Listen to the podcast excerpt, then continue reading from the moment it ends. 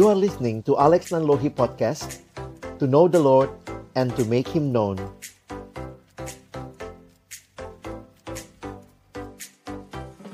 Bapa di dalam surga, kami datang dalam ucapan syukur pada sore hari ini. Terima kasih karena sungguh Engkau Allah yang menyertai hidup kami, memimpin kami, dan juga hari ini kami boleh bersekutu bersama-sama. Kami akan belajar kebenaran firman-Mu. Kami mohon ya Tuhan ketika kami membuka firman-Mu, bukalah juga hati kami. Jadikanlah hati kami seperti tanah yang baik, supaya ketika benih firman-Mu ditaburkan itu boleh sungguh-sungguh berakar, bertumbuh, dan juga berbuah nyata di dalam hidup kami. Berkati agar kami bukan hanya jadi pendengar-pendengar firman yang setia, tapi mampukan dengan kuasa dan pertolongan dari rohmu yang kudus, kami dimampukan menjadi pelaku-pelaku firman-Mu di dalam hidup kami, di dalam masa muda kami. Bersabdalah ya Tuhan, kami anak-anakmu sedia mendengarnya dalam satu nama yang kudus, nama yang berkuasa, nama Tuhan kami Yesus Kristus. Kami menyerahkan pemberitaan firman-Mu. Amin. Shalom, selamat sore teman-teman sekalian. Tama-tama bersyukur buat kesempatan ini. Terima kasih juga untuk uh, undangan ini. Jadi kesempatan boleh bertemu secara virtual dengan rekan-rekan dari GKY Fluid ya dari KP GKY Fluid. Nah, kita bersyukur kalau hari ini kita bicara soal relationship dan ini seperti yang tadi di-sharingkan begitu ya, satu tema yang rasanya di bulan kasih sayang kalau dibahas wow, rasanya kok kayaknya hanya milik relasi relasi-relasi romantis ya. Nah, tapi kita mau melihat sama-sama ya apa yang sebenarnya dinyatakan di dalam Alkitab tentang relasi ya. Ini mungkin akan menjadi pengantar dan nanti kalau ada waktu kita boleh discuss lebih jauh. Nah, saya mulai terlebih dahulu dengan mengajak kita untuk melihat satu bagian firman Tuhan yang sering kali diambil waktu bicara tentang relasi, yaitu Kejadian pasal 2 ayat yang ke-18. Tuhan Allah berfirman, "Tidak baik kalau manusia itu seorang diri saja." Aku akan menjadikan penolong baginya yang sepadan dengan dia. Nah, kalau kita perhatikan, ini pertama kali di Alkitab kita muncul kata tidak baik.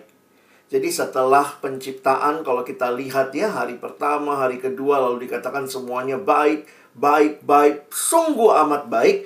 Maka Alkitab menuliskan pertama kali di dalam kejadian 2 ayat 18, tidak baik dan ini kaitannya dengan apa? Tidak baik kalau manusia itu seorang diri saja. Ini dicatat sebagai kalimat Allah. Allah yang menciptakan Adam, Allah yang juga berkata tidak baik kalau manusia itu seorang diri saja. Jadi kalau kita melihat kepada desain awal penciptaan, maka kita bisa menyimpulkan begini.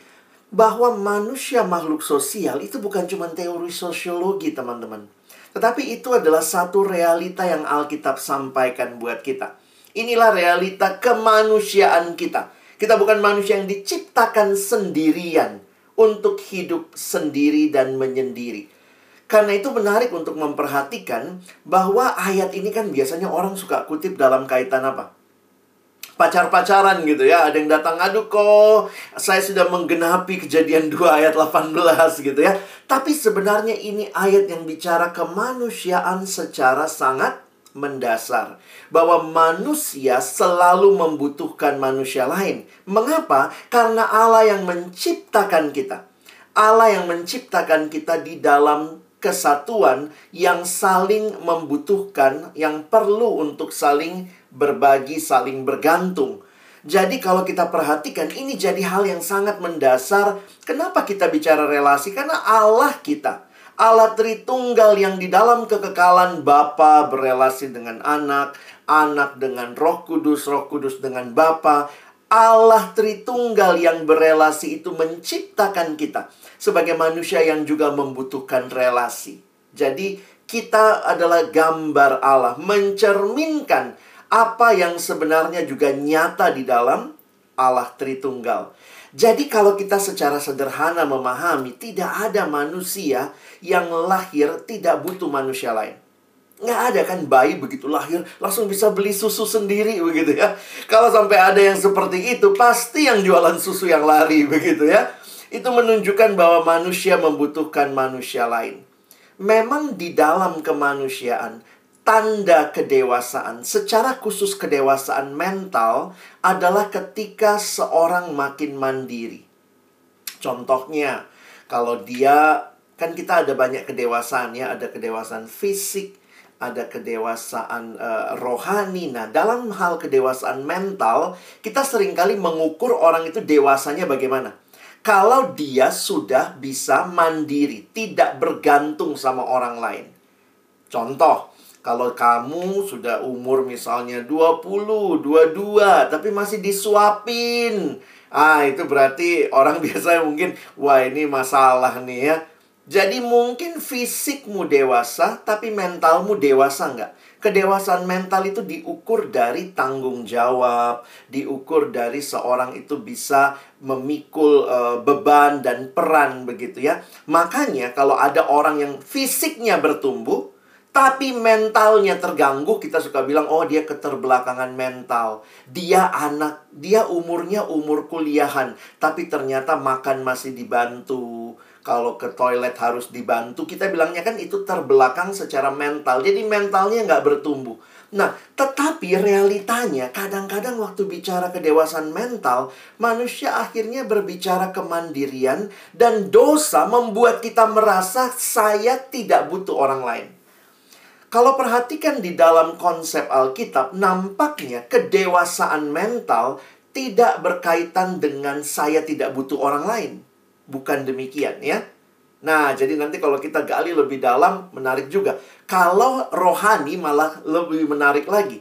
Kalau orang makin dewasa, biasa disebut tidak bergantung sama orang lain. Kalau orang yang dewasa rohani, yaitu orang yang semakin bergantung sama Tuhan. Unik ya. Jadi orang itu dewasa rohani waktu dia makin bergantung sama Tuhan. Nah, waktu kita menghayati ini, nah kita coba lihat lebih jauh ya. Karena biasanya yang paling mendasar dari sebuah relasi itu adalah kasih. Saya mencoba menyimpulkan bahwa sebenarnya Allah sendiri kalau begitu yang menghendaki manusia untuk saling mengasihi. Karena itu saya setuju dengan kutipan dari pendeta John Stott. Ya, dia bilang begini, menarik sekali. Sebagaimana ikan dibuat untuk air, umat manusia dibuat untuk kasih untuk mengasihi Allah dan mengasihi sesama. Nah, tidak heran kan kalau kita ditanya, apa yang menjadi hukum yang pertama dan terutama? Kasihilah Tuhan Allahmu. Apalagi hukum selanjutnya yang sama dengan itu, kasihilah sesamamu manusia. Itulah yang Yesus berikan sebagai jawaban ketika ada yang datang dan bertanya kepadanya. Perhatikan betapa pentingnya memahami kasih karena ini menjadi dasar dalam berbagai relasi. Ingat sekali lagi, bukan hanya relasi lawan jenis, romantis begitu ya. Kasih sendiri sering kali diterjemahkan ada yang bilang love, ada yang bilang cinta begitu ya. nah, kalau kita perhatikan di dalam uh, kasih ini, bahkan kalau kita perhatikan ya, ini sebenarnya satu hal yang menarik karena dalam semua bahasa ada ekspresi atau ada ungkapan kasih. Amor, ya, love, ya, tinggal tambahin bahasa Indonesia situ ya. Live, uh, live, live itu yang bahasa Belanda ya, ada liebe ya. Liebe dich gitu ya, orang Jerman bicara seperti itu. Nah, kalau kita lihat lebih jauh bahkan kalau kalian mungkin pernah lihat simbol ini gitu ya.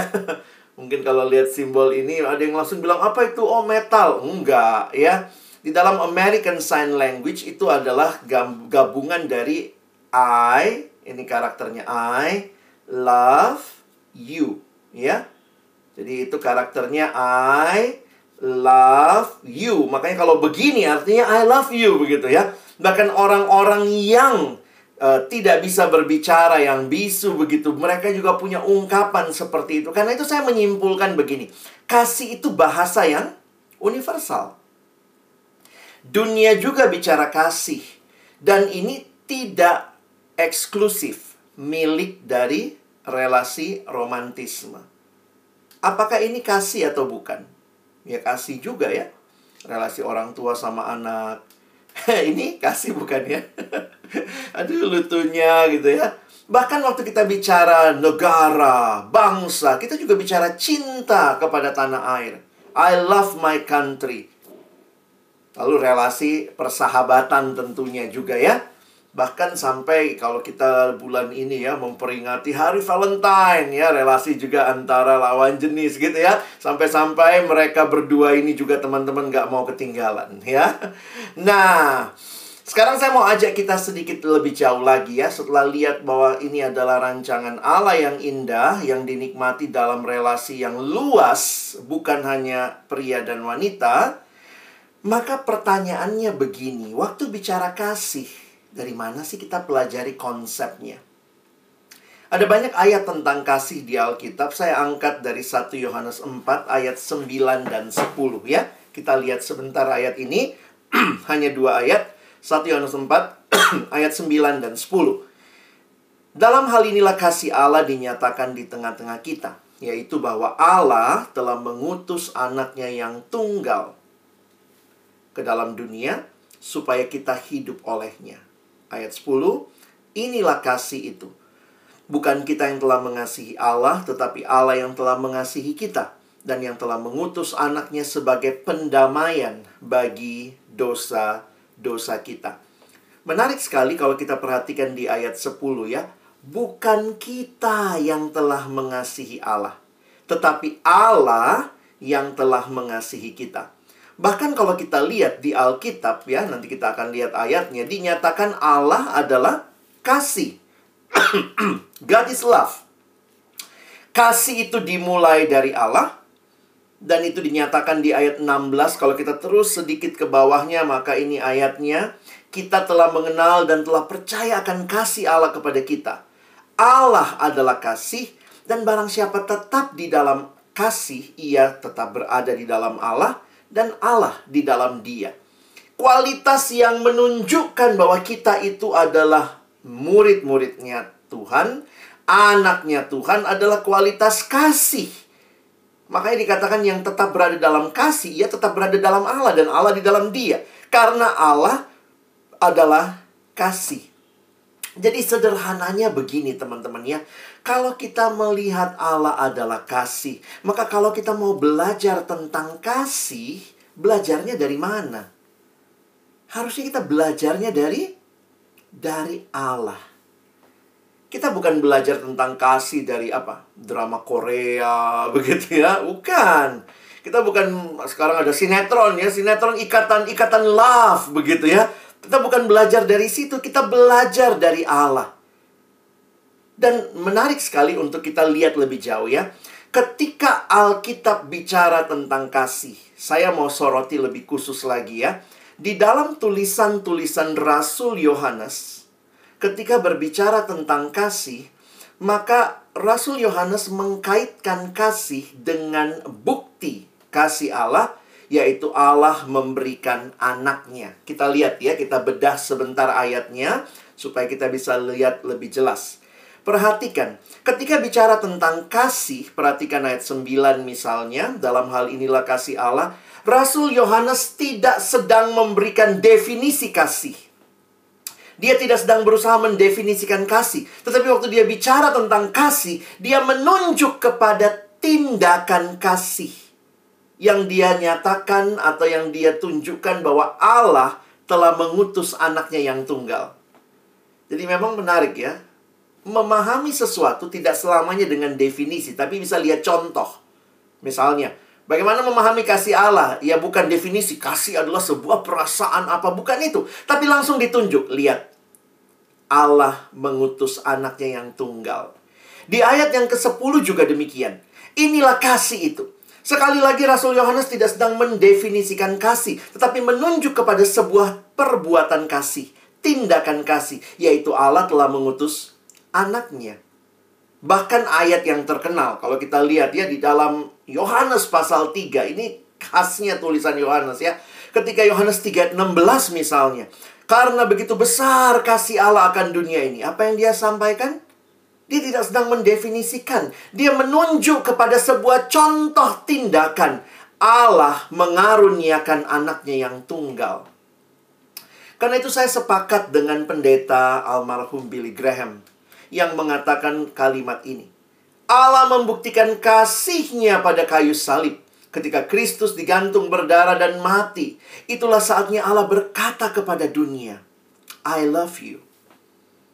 Teman-teman, ini jadi satu hal yang menarik. Ketika bicara kasih, lihat apa yang Allah lakukan dengan dia mengutus anaknya. Lebih khusus lagi, mati di kayu salib. Karena itu sebuah kutipan yang menarik yang sulit diterjemahkan karena ada permainan kata di sini ya. Pendeta John Stott, sahabatnya Billy Graham, menuliskan kalimat ini. If we are looking for a definition of love, we should look not in a dictionary, but at Calvary. Waktu mau bicara kasih, bukan lihat kamus, tapi lihat Calvary, lihat Bukit Golgota, lihat kayu salib. Di situlah kita melihat kasih yang selama ini juga dunia bicarakan, tapi mungkin dunia tidak punya teladannya. Makanya kalau orang dibilang love, kadang-kadang anak sekarang langsung gimana ya tangannya gitu ya. Korea-Korea love, sarange, sarange gitu ya. This is not love. But this is love. Inilah kasih itu. Di mana Allah mengaruniakan anaknya yang tunggal. Nah sekarang maju lagi ya. Masih di ayat yang sama, kita bedah lagi lebih dalam. Apa tujuannya Allah mengaruniakan anaknya yang tunggal? Perhatikan tujuannya. Di dalam ayat yang ke-9, lihat yang uh, koko garis bawah ya supaya kita hidup olehnya. Inilah kasih Allah, Allah mengutus anaknya yang tunggal supaya kita hidup olehnya. Perhatikan ayat 10. Inilah kasih itu yang mengutus anaknya, Allah yang telah mengutus anaknya. Lihat tujuannya sebagai pendamaian bagi dosa-dosa kita. Di dalam dua ayat ini jelas tujuan kasih itu Bukan supaya yang mengasihi dapat sesuatu, tetapi supaya yang dikasihi dapat sesuatu. Makanya lihat ayat 9. Supaya kita hidup olehnya. Ayat 10. Sebagai pendamaian bagi dosa-dosa kita. Jadi perhatikan baik-baik. Dari kayu salib itu Yesus cuma mau mengatakan I love you. Aku mengasihimu. That is love. Kenapa ini jadi sesuatu yang harus saya tekankan. Karena kita diminta mengasihi bukan dengan kasih yang biasa, teman-teman. Nanti kita akan lihat di akhir khotbah ini. Dunia bicara kasih, yes. Dunia juga bicara kasih, tapi lihat kasihnya dunia.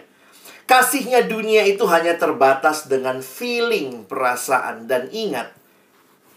Bukannya tidak butuh perasaan di dalam mengasihi, tetapi yang mempertahankan relasi kasih itu sebenarnya bukan sekadar perasaan, tetapi komitmen. Love is more than just feeling, but love is commitment. Saya kasih contoh begini. Kenapa dasar relasi itu bukan perasaan semata? Karena perasaan itu naik turun.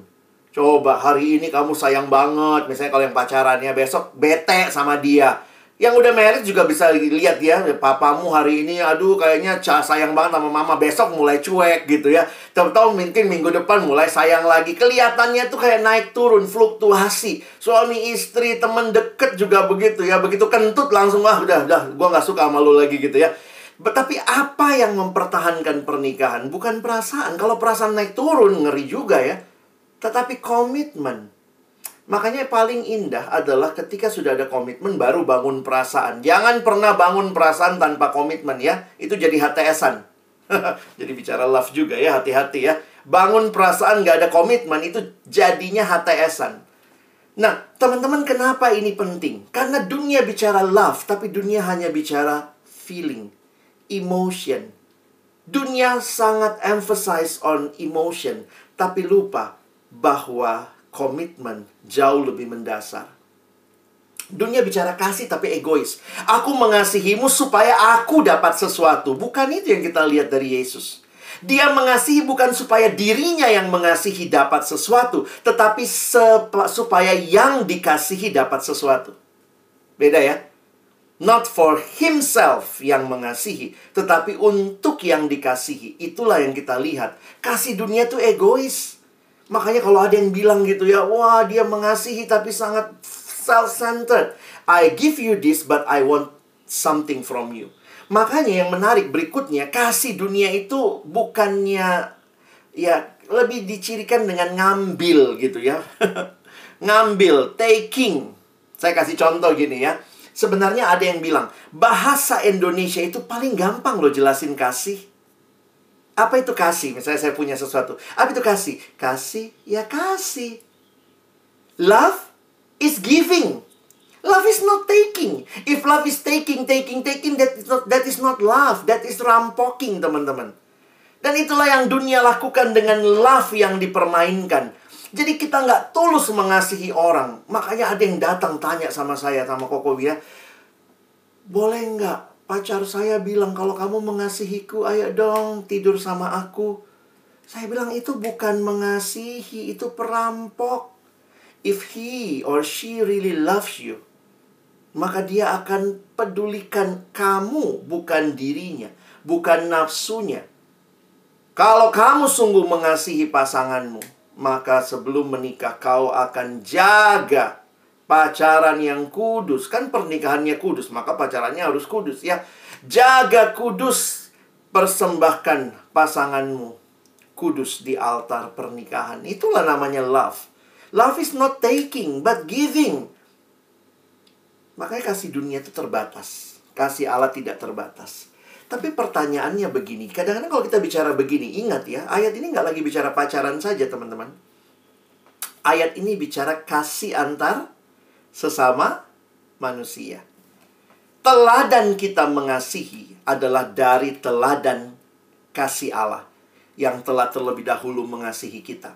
Lihat di kayu salib. If you want to learn about love, look at Calvary. Lihat di salib itu. Bagaimana kasih Allah, kasih yang seperti apa? Karena ini juga menjadi dasar kasih kita. Kasihnya aktif, kasihnya inisiatif, kasihnya itu nyata dalam memberi, memberi yang terbaik. Love is more than just uh, apa ya feeling tadi ya. Love is commitment. Love is more than just emotion, but love is action. Giving the best. True love is about giving and everything and expecting nothing. Dan di mana kita lihat yang kayak begini? Ya di kayu salib, teman-teman ya. Nah, sampai sini saya harap kita jelas. Tuhan panggil engkau dan saya untuk mengasihi dalam dunia yang sudah jatuh dalam dosa, dunia yang kehilangan kasih. Karena itu kita dipanggil untuk berani mengasihi dan memang harganya mungkin mahal. Yesus untuk mengasihi kita harganya adalah nyawanya sendiri. Tapi apa yang harusnya kita lakukan? Saya selalu ingat kalau naik pesawat ya. Nanti kalau kita naik pesawat lalu mungkin ada ini ya, petunjuk penggunaan itu selalu ada ya. Petunjuk penggunaan sabuk pengaman, petunjuk penggunaan uh, pelampung ya. Koko selalu ingat kalau bagian ini. Ini berkesan buat saya ya. Jadi pramugaranya atau pramugarinya akan ngomong begini uh, penumpang yang terhormat, jika uh, tekanan udara di dalam kabin mendadak menurun, maka masker oksigen seperti ini akan keluar dari panel di atas Anda. Wah, lalu dia bilang, tarik panel menutupi mulut dan hidung, kalungkan karetnya di kepala, dan bernafaslah seperti biasa. Wah, saya ini pramugara gagal ya, saya hafalin tuh ya. Nah, lalu kemudian kalimat berikutnya bagi saya yang menarik. Dia bilangnya begini.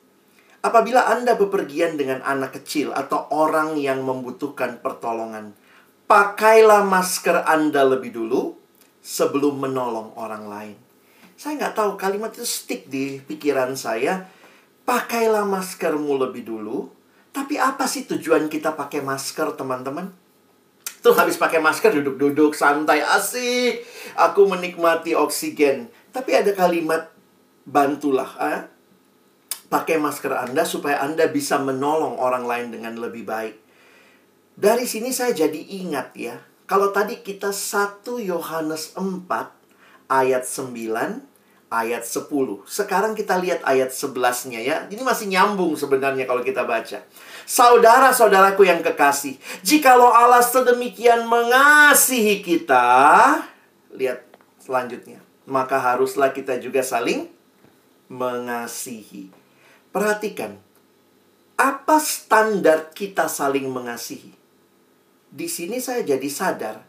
Lihat kalimatnya. Jikalau Allah sedemikian mengasihi kita, maka haruslah kita juga saling mengasihi. Inilah panggilanmu dan panggilanku di dalam dunia ini. Jangan cuman bicara begitu sama pasangan ya Kadang-kadang sama pasangan mungkin kita sayang banget, cinta banget. Wah, teraplikasikan firmannya. Kalau Allah sedemikian mengasihimu, kamu harus mengasihi dia juga. Gimana kasihmu kepada orang di rumah? Kepada koko cicimu, kepada dede, kepada orang tuamu. Kadang-kadang di hidup ini Tuhan izinkan kita ketemu orang-orang sulit ya. Yang sulit dikasihi ya. Makanya kalau semua enak dikasihi, ya nggak ada pergumulan dalam mengasihi ya. Tapi Tuhan izinkan ketemu orang-orang sulit, orang-orang yang mungkin kalau saat ah, dulu pernah ada yang datang sama Koko bilang gini, dia masuk pengurus ya. Dia bilang, kok gue mau komplain deh, kenapa? Gue pikir masuk pengurus itu suasananya surgawi kok. Hah? Terus? Ini kok jadi nerakawi katanya ya. Emang kenapa? Ternyata dia bilang, gue satu seksi ya sama orang ini ya. Gue ciong sama dia kok. Wah, langsung dia udah ngomong ciong ya. Nggak tahu sionya nggak masuk kali ya. Terus saya bilang, kenapa ciong? Kenapa? Iya, setiap kali rapat gue ngomong begini, pasti dia bantah. Waduh, gue nggak cocok deh sama dia. Gue nggak bisa dia kerja sama sama dia. Terus kemudian saya tanya, jadi kamu mau ngapain? Gue mau keluar aja dari pengurus kok, gitu ya. Terus kemudian Koko bilang gini sama dia, kamu pernah nggak doa minta kesabaran? Hmm, pernah sih kok. Nah ini jawabannya. Tuhan izinkan ada orang lain yang bikin kamu nggak sabaran gitu ya. Kadang-kadang jangan berpikir kita, orang-orang yang ada di sekitar kita yang mungkin sulit dikasihi, itu jadi kesempatan Tuhan mengasah kasihmu. Kalau kamu cuma mengasihi orang yang mengasihimu, Yesus bilang, apa bedanya kamu sama Farisi? Ya, Nah, memang nggak mudah teman-teman ya. Nanti kita bisa bisa discuss. Tapi saya ingin mengajak kita berpikir bahwa Tuhan panggil kita mengasihi dengan kualitas kasih yang seperti ini. Bapak Eugene Peterson, almarhum bilang begini ya. Kita itu adalah sebuah komunitas. Kita tidak pernah hidup sendiri dan bagi diri sendiri.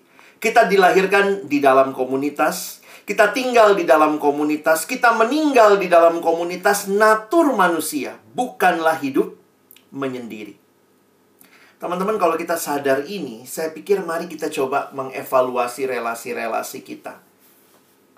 Di dalam komunitas, termasuk apa? Termasuk keluarga, termasuk gereja, termasuk lingkungan pekerjaan, lingkungan kita bekerja. Memang sih nggak semuanya Kristen ya. Tapi untuk yang Kristen, tuntutannya malah lebih banyak ya.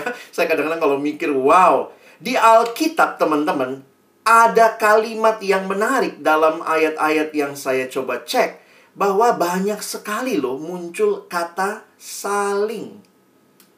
Kata one another. Jadi ternyata kalau ditanya what is a church? Gereja itu bukan satu orang datang duduk pulang selesai eh, pulang ibadah selesai. Tetapi gereja itu begini bentuknya. Orang komunitas yang menerima satu sama lain, care for one another. Jadi sebenarnya kepo itu memang bagian hidup Kristen ya. Jadi jangan pikir kalau kepo itu bagian kita. Apa sih kok nanya-nanya gitu ya? Emang itu bagian Alkitab. Kalau nggak ditanya malah itu bahaya.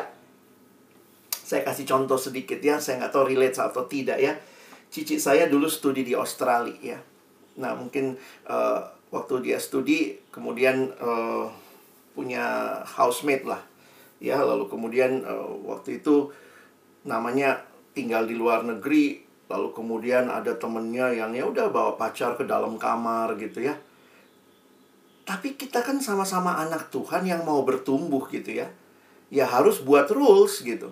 Jadi akhirnya ngobrol lah satu sama lain ya nggak boleh bawa pacar ke dalam kamar. Tapi kita nggak ngapa-ngapain kok. Ya udah kok nggak ngapa-ngapain nggak mesti di kamar di luar aja gitu ya.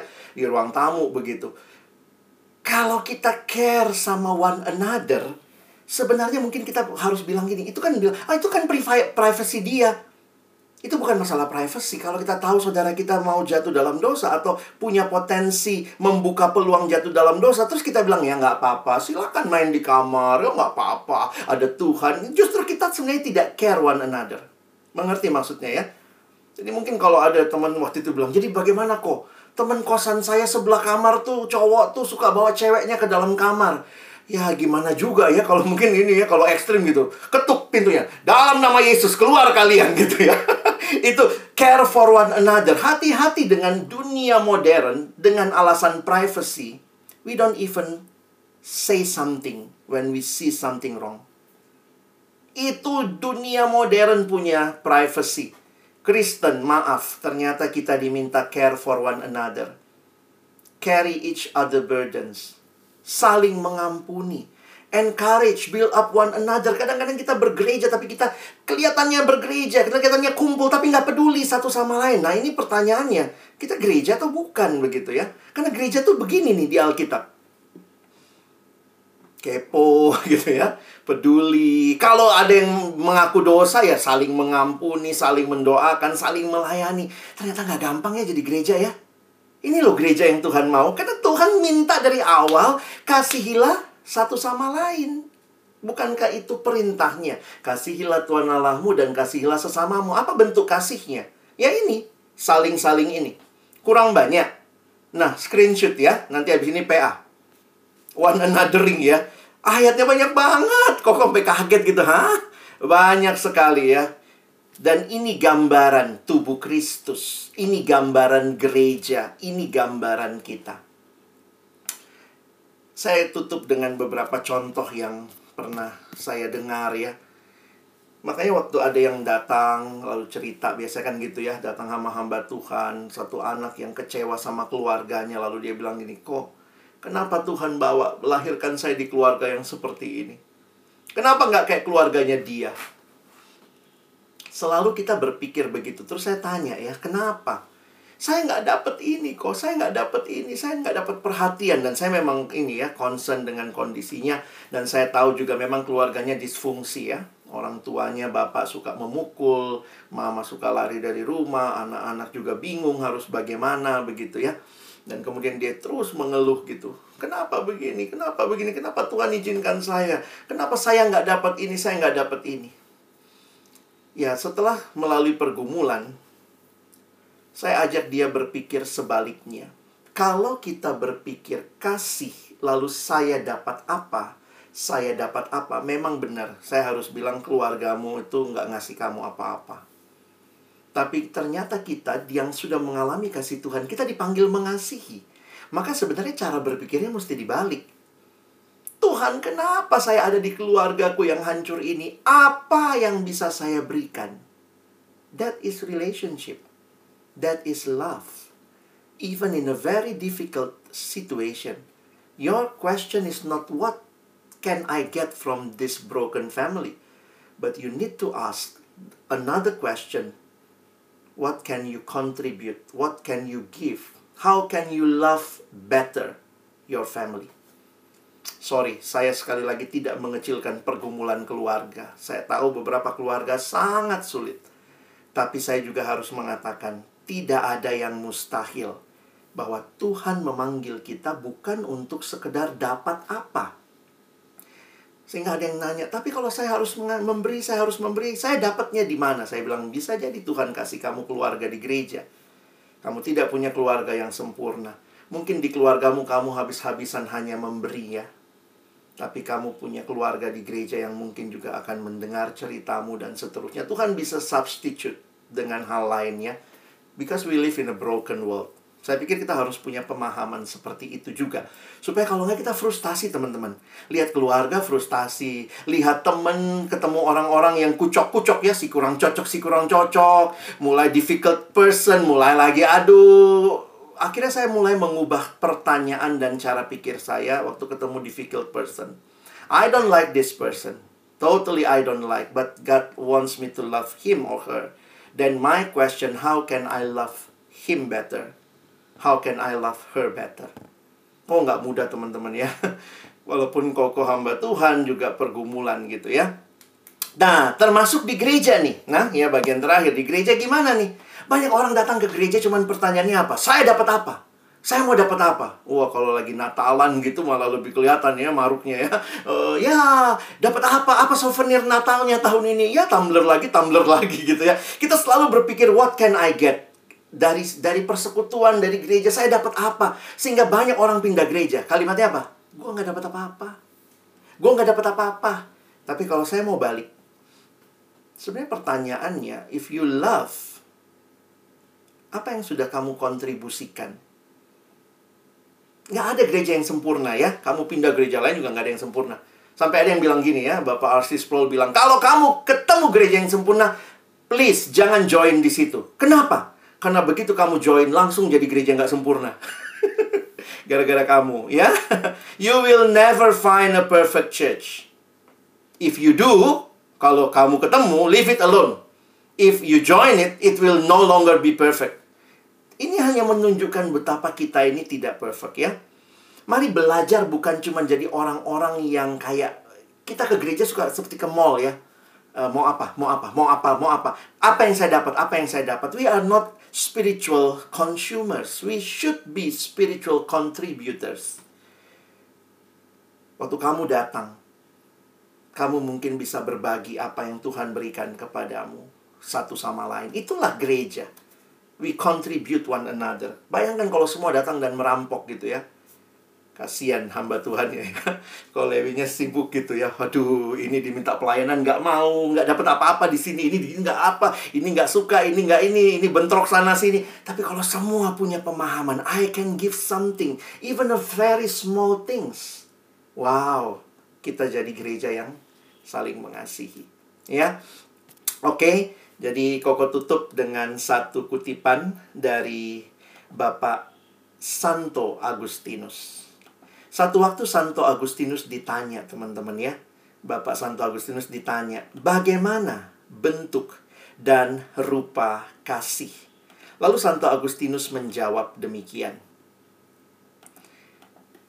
Bagaimana bentuk dan rupa kasih? Agustinus menjawab, Kasih memiliki tangan untuk menolong orang lain. Kasih memiliki kaki untuk menghampiri mereka yang miskin. Kasih memiliki mata untuk melihat kebutuhan-kebutuhan orang lain. Kasih memiliki telinga untuk mendengar rintihan mereka yang menderita. Demikianlah rupa kasih. Kasih bukan wacana, bukan konsep, tetapi tindakan yang dilakukan melalui seluruh hidup kita, seluruh indera kita, yang melaluinya engkau dan saya menyampaikan kasih Allah bagi dunia. Itulah yang bisa membangun relasi. Nah, kiranya perenungan ini menolong teman-teman dan saya kasih waktu kalau mungkin ada yang mau sharing atau mau bertanya sesuai dengan waktu yang tersedia, saya persilahkan.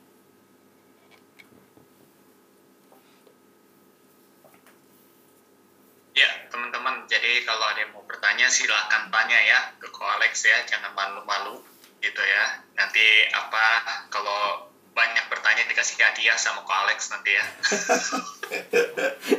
silakan silakan. Kayak udah greget gitu sama orang itu. Nah mungkin teman-teman bisa tanya gimana ya caranya gitu.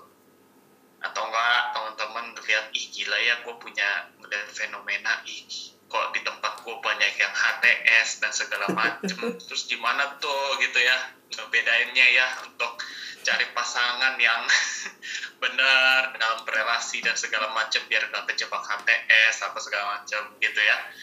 Terserah teman-teman silakan bertanya. Malu bertanya bisa sesat di jalan loh. Nanti bahaya nanti. Ada teman-teman Nah, Silakan. Yang bertanya deh ya, biar temen-temennya pada ini kali ya, masih mikir kali ya. Kalau misalnya, Pak Alex mau nanya nih, kalau misalnya dia uh, kita punya mantan gitu ya, hmm. mantan kita itu sangat menyakiti kita gitu, hmm. gitu ya.